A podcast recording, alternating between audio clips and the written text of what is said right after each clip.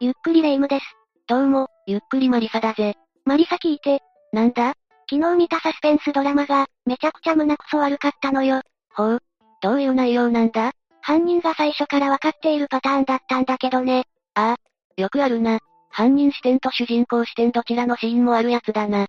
ええ、主人公はちゃんと犯人を見つけられるか、みたいなドキドキを味わえるやつよ。それで？犯人は逮捕されたのか？逮捕されたわ、されたけど、証拠がなさすぎてすぐ釈放されたのよ。犯人は頭の切れるやつだったんだな。犯人を知っている側からすると、じれったいぜ。そうなの。しかも犯人が何人も人を殺すシーンも見ているから、なおさら納得できないわ。自分やってませんのふりして事情聴取受けていたのもムカつくわ。しかも一番ムカつくのは、釈放された瞬間、主人公を見ながら一瞬だけ不敵な笑みを見せたのよ。ムキー。レ夢ムほどそのドラマを楽しんでいる人、いないと思うぜ。まあ、これはドラマだからいいけどね。現実でも人を殺した人が証拠不十分で釈放とかあったら、たまったもんじゃないわ。そうだな。でも現実でもそういう事案、結構あるんだ。ええ、人を殺害したのに、刑期が数年とかな。どういうこと？人を殺しているのにそんな短い刑期で出てこれることなんてあるの？残念ながらあるんだ。というわけで今回は、赤とんぼ准教授不倫殺人事件について解説していくぜ。それでは、ゆっくりしていってね。にせんじゅうごねん、福井県で不倫関係のもつれから殺人事件が起きてしまったんだ。犯人は准教授。被害者は教え子だぜ。不倫か。ということは、二人の間で揉め事でも起きたの？ああ。被害者女性が不倫関係を周りにバラすと脅していたんだな。それはただごとじゃないわね。それじゃ犯人はそれを阻止するために殺したってところかしら。そう思うだろ？でも犯人は裁判で殺してくれと頼まれたから殺したと主張したんだ。ええ？レ夢ムは嘱託殺人というのを聞いたことがあるか？嘱託？嘱託だ。被害者から殺してくれと頼まれ、それに応えることを嘱託殺人というぜ。なるほど。でもそれって一般的な殺人と何が違うの？頼まれて殺したからってはいわかりましたとはならないでしょ。人を殺すっていうのは、そんなことで認められる行為じゃないわ。それが嘱託殺人と一般的な殺人とじゃ、判決結果が全然違うんだ。え？通常の殺人罪は死刑または無期、もしくはごねん以上の懲役。対して嘱託殺人は、ろっかげつ以上ななねん以下の懲役、または禁錮と定められているんだ。な、なんじゃそりゃ、全然違うじゃない。被害者が生きることを放棄していると、こんなにも刑期に違いが出るんだな。そんなのがあるのね。そして犯人は、その嘱託殺人を主張していると、実際被害者からそういう依頼はされていたの？それがなんとも言えないんだ。依頼されているといえばされているし、でも断言はできないという状態だ。しかもこの犯人、事故死に見せかけたり、殺害後に不可解な行動をとっているんだ。それはなんだか怪しいわね。それで、嘱託殺人は認められたの？犯人の主張は認められたのか、それとも嘱託殺人はなかったのか、犯人や被害者の生い立ちや出会いなどに触れながら、詳しく解説していくぜ。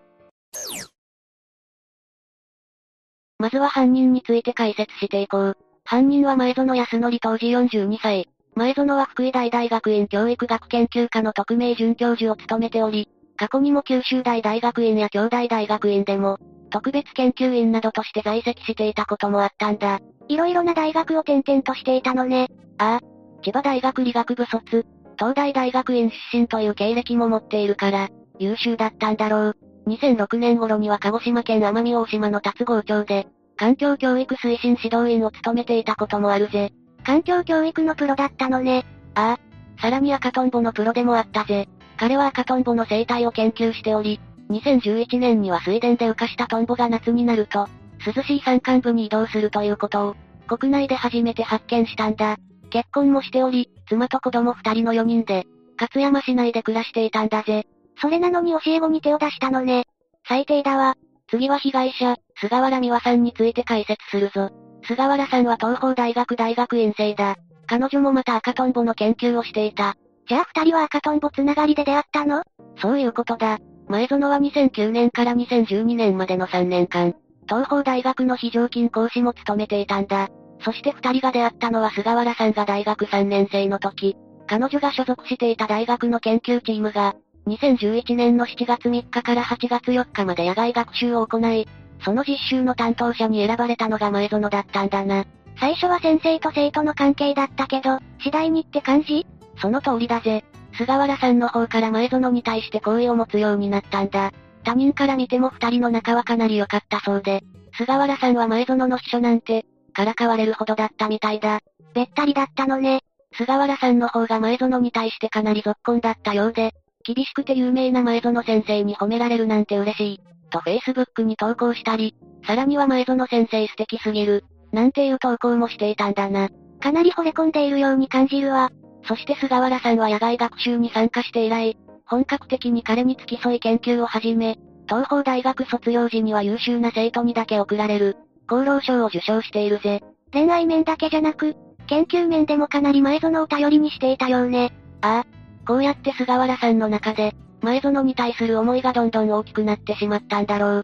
その後、菅原さんはそのまま大学院に進学し、前園は東邦大学から福井大学に移ったんだ。そのため前園は福井県勝山市に拠点を置いたんだぜ。菅原さんからしたら千葉と福井での遠距離になるわね。ああ、そのせいか菅原さんはどんどんメンタルを病んでしまうんだ。それじゃ次は、事件が起きるまでを詳しく解説していくぜ。霊夢の言う通り、遠距離になってしまった二人。前園が福井県に拠点を置いたことで菅原さんは、捨てられるかもしれないという不安を感じるようになった。話を聞いた感じ、菅原さんの方が思いが強そうだものね。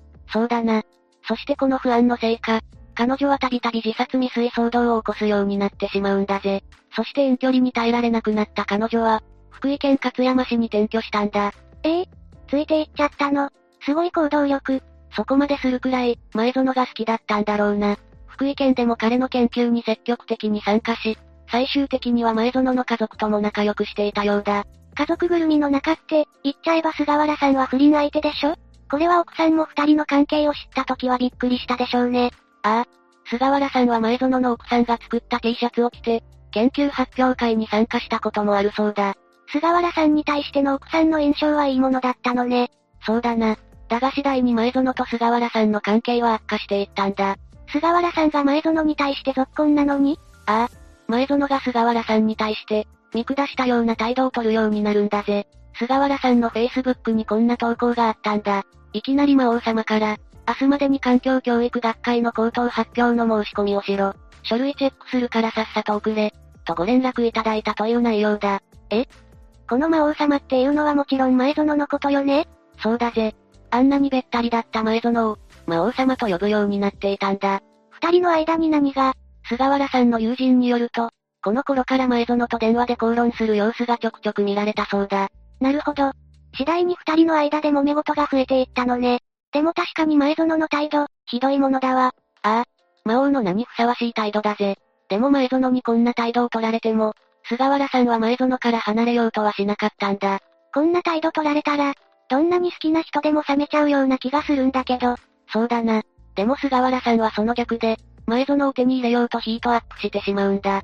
ヒートアップ？ああ、冒頭にも言ったように、前園に対して脅迫じみたことをするようになったんだ。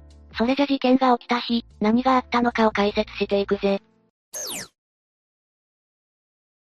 事件が起きる前日のにせんじゅうごねんさんがつじゅういちにち午前よじ頃、前園の元に菅原さんからこんなメッセージが届いたんだ。マスコミにも家族にも大学にも、関係をばらすってな。不倫していることをばらすってことよね。これは前園もかなり焦ったんじゃないかしら？さらにこれから前園の家に火をつける。殺してでも前園を手に入れる、という内容のメッセージまで届いたんだ。ええ、奥さんと子供は関係ないじゃない。本気だったのか前園の気を引きたかったのか、これだけじゃわからないが、こんな脅迫じみたことをするくらい、菅原さんは心を病んでいたんだな。だとしても限度を超えている気がするわ。そしてさんがつじゅうににちには、睡眠薬を飲んでお風呂にいます。あなたが殺してくれないので自殺します。と彼に電話したようだ。かなり心を病んでいるわね。前園の気を引きたかったのかしら？そうかもしれないな。前園は必死に彼女を止めたそうだ。まあ、そうよね。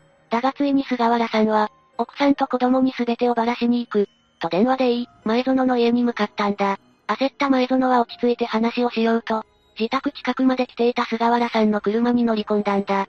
そして彼女を助手席に座らせて、前園の運転で山の方角に車を走らせたんだぜ。彼女は本当に家族にばらすつもりだったのかしら？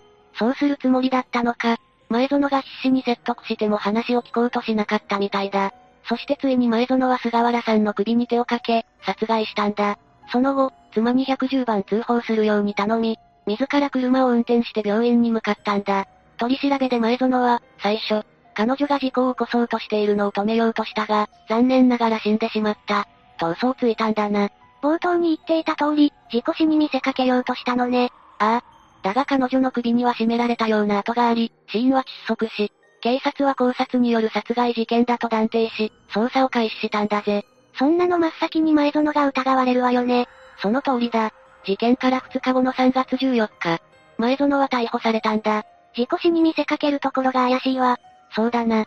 だが裁判で前園が主張したのは、頼まれたから殺した、ということだったんだ。それじゃ最後に裁判での様子を解説するぜ。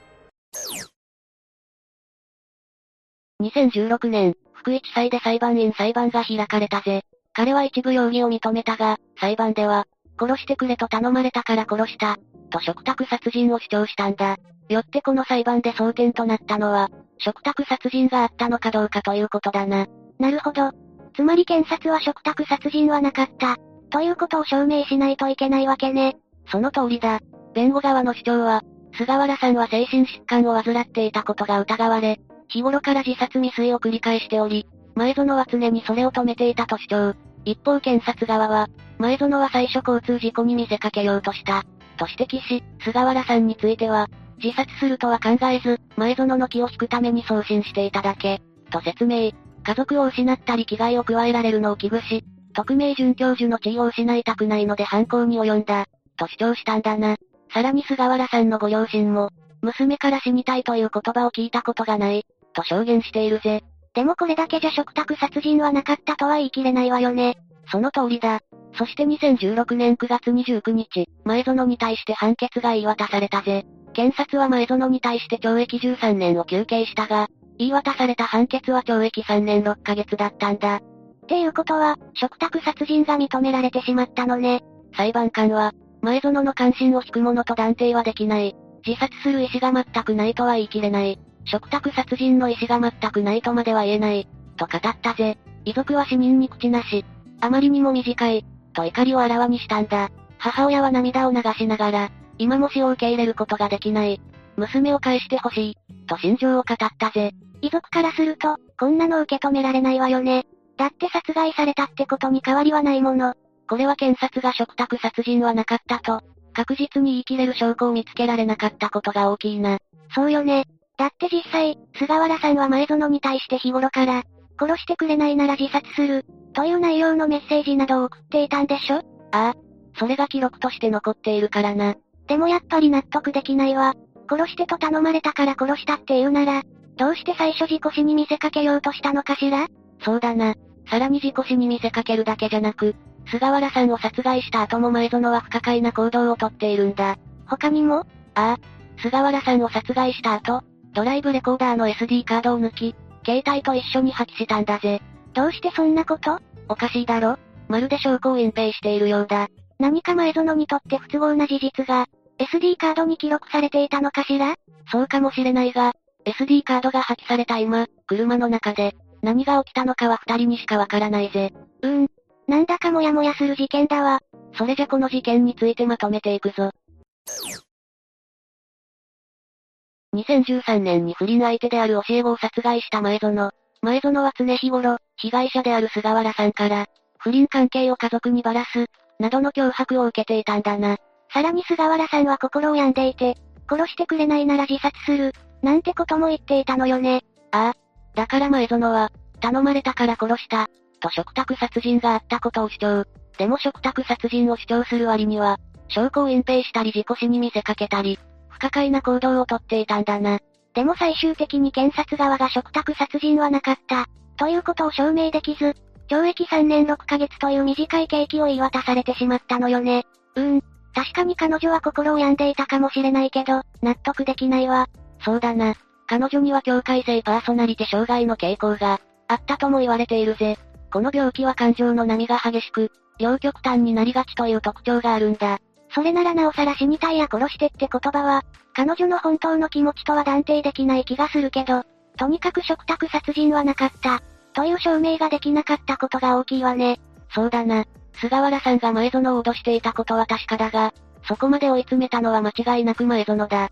先生なら生徒が道を踏み外さないように正すべきだと思うんだ。そうね。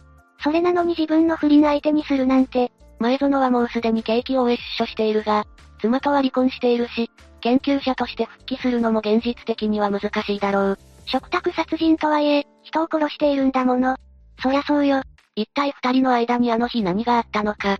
菅原さんが亡くなった今、知っているのは前園だけだ。以上、今回は不倫関係のもつれから起きてしまった事件を解説したぜ。まさかサスペンスドラマからこんな事件の話に繋がってしまうなんて、ドラマなら納得できない終わりでも、フィクションだからと割り切れるけど、現実じゃそうはいかないわよね。ああ、悲しいことに全ての事件が納得できる終わりを迎えるとは限らないからな。それが一番悲しいぜ。みんなもこの事件についてどう思ったか、コメントで教えてくれ。というわけで、今回は、赤とんぼ准教授不倫殺人事件について紹介したぜ。それでは、次回もゆっくりしていってね。